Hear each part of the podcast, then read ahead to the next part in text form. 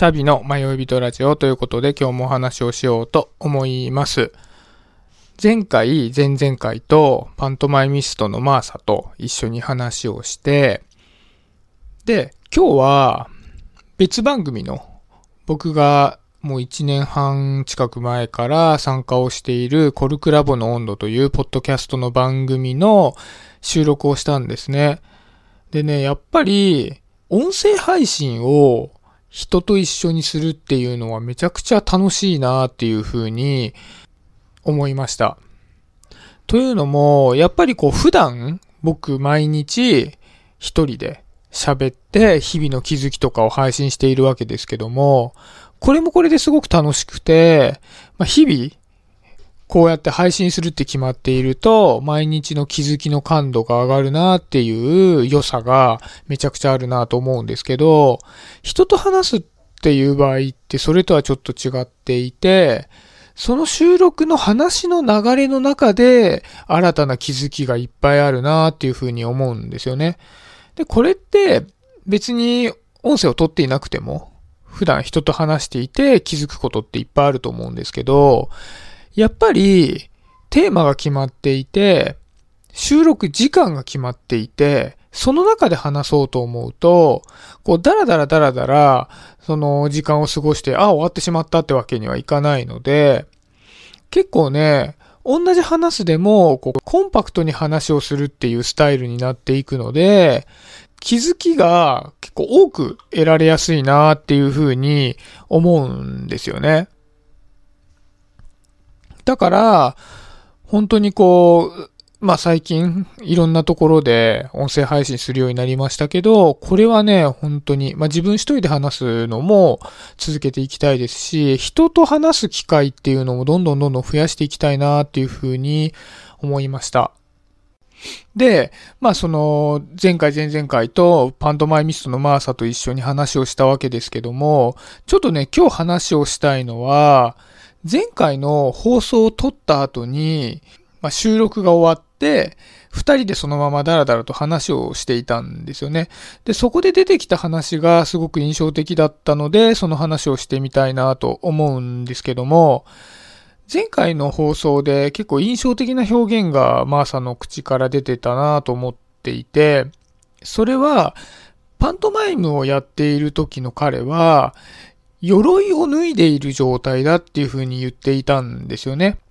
で、まあ、これって裏を返すと、普段社会生活をしている時は、まあ、社会適応するために、鎧を着ている状態だと。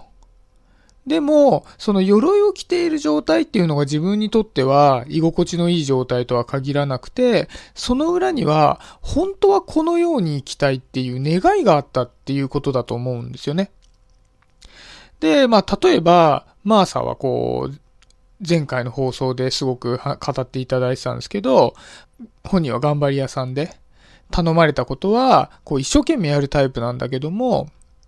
それが、まあ、鎧を着ている状態ですよね。でも、そういう自分ではなくて、努力をして価値提供している。そんな自分でなくても受け入れてもらいたいっていう風な、まあ、願いがあったっていうことなんじゃないかなっていう風に僕は思ったんですよね。そのパントマイムが鎧を脱いでる状態っていうことが何を指すかっていう話で言うと。で、その話を聞いたときに、多くの人はこう演技という形で鎧を脱いでいる状態っていうのを表現することはできないんですけど、内なる願望としては、自分が本当は社会でこのような形で受け入れられたいっていう姿を持っているんだろうなっていうふうに思ったんですよね。要するに、まあ、今の生き方と本当の願いは違うっていうことですね。でね、この話ね、以前、僕、原体験ジャーニーという本を紹介した回があったんですよね。えっ、ー、と、もう初期の方で第4回の放送だったと思います。で、まあ、原体験ジャーニーっていう、まあ、本の名前は原体験ドリブンっていう本なんですけども、そこの中で原体験ジャーニーというワークですね、が紹介されていて、それはそのワークのやり方に沿って自分の思考を掘り下げていって、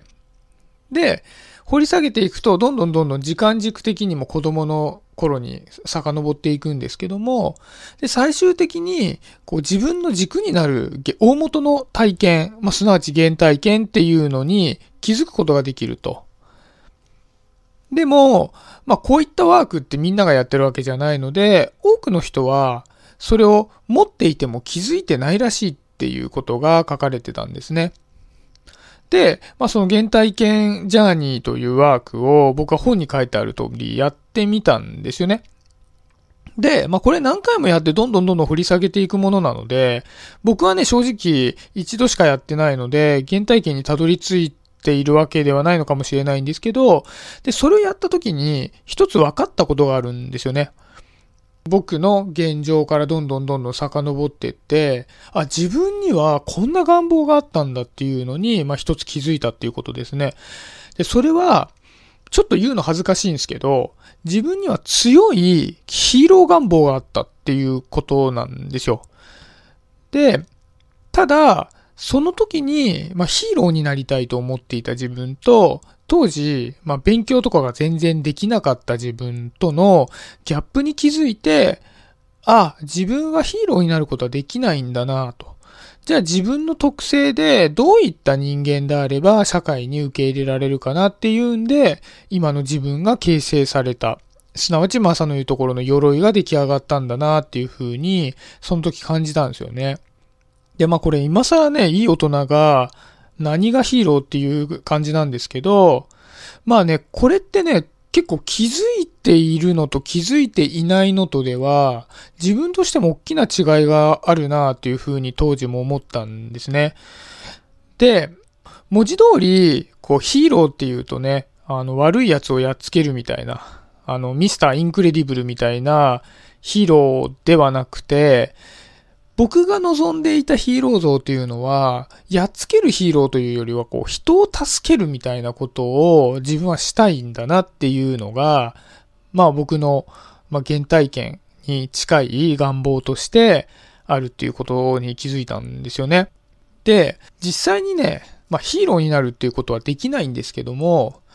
うん人を助けるっていうことが僕の中での願望だっていうことが分かれば、いわゆる分かりやすいヒーローっていうのは無理ですけど、あ、人を助けることによって自分は救われるんだなっていうことが、なんとなくわかるじゃないですか。で、じゃあ何かをこれからやっていこうってなった時に、その軸に当てはめて自分の軸と外れてないかなっていう風にして、これからの生き方を決めていくことができれば、いわゆる先ほどの鎧を着た状態で、まあ、社会適応していくだけの状態よりは、ものすごく生きやすくなるんじゃないかなっていうふうに感じるんですよね。で、まあ、結局何が言いたいかっていうと、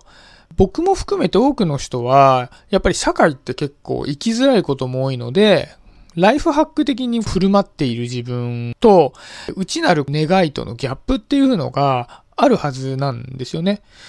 内なる願いの通りにはいかないから、社会的応能力的にこれだったら自分はいけるかな、みたいな仕上がりに最終的になっちゃうみたいな感じで。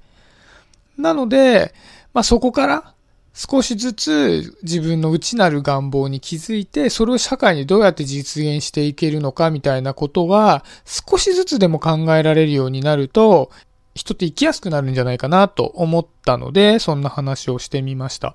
もしよかったらね、その原体験ドリブンという本ですね、近井秀夫さんという方が書いてる本です。一度やっていただけると面白いかもなぁなんて思います。はい、そんな感じで今日は終わりにしようかなと思います。今日もありがとうございました。シャビでした。バイバイ。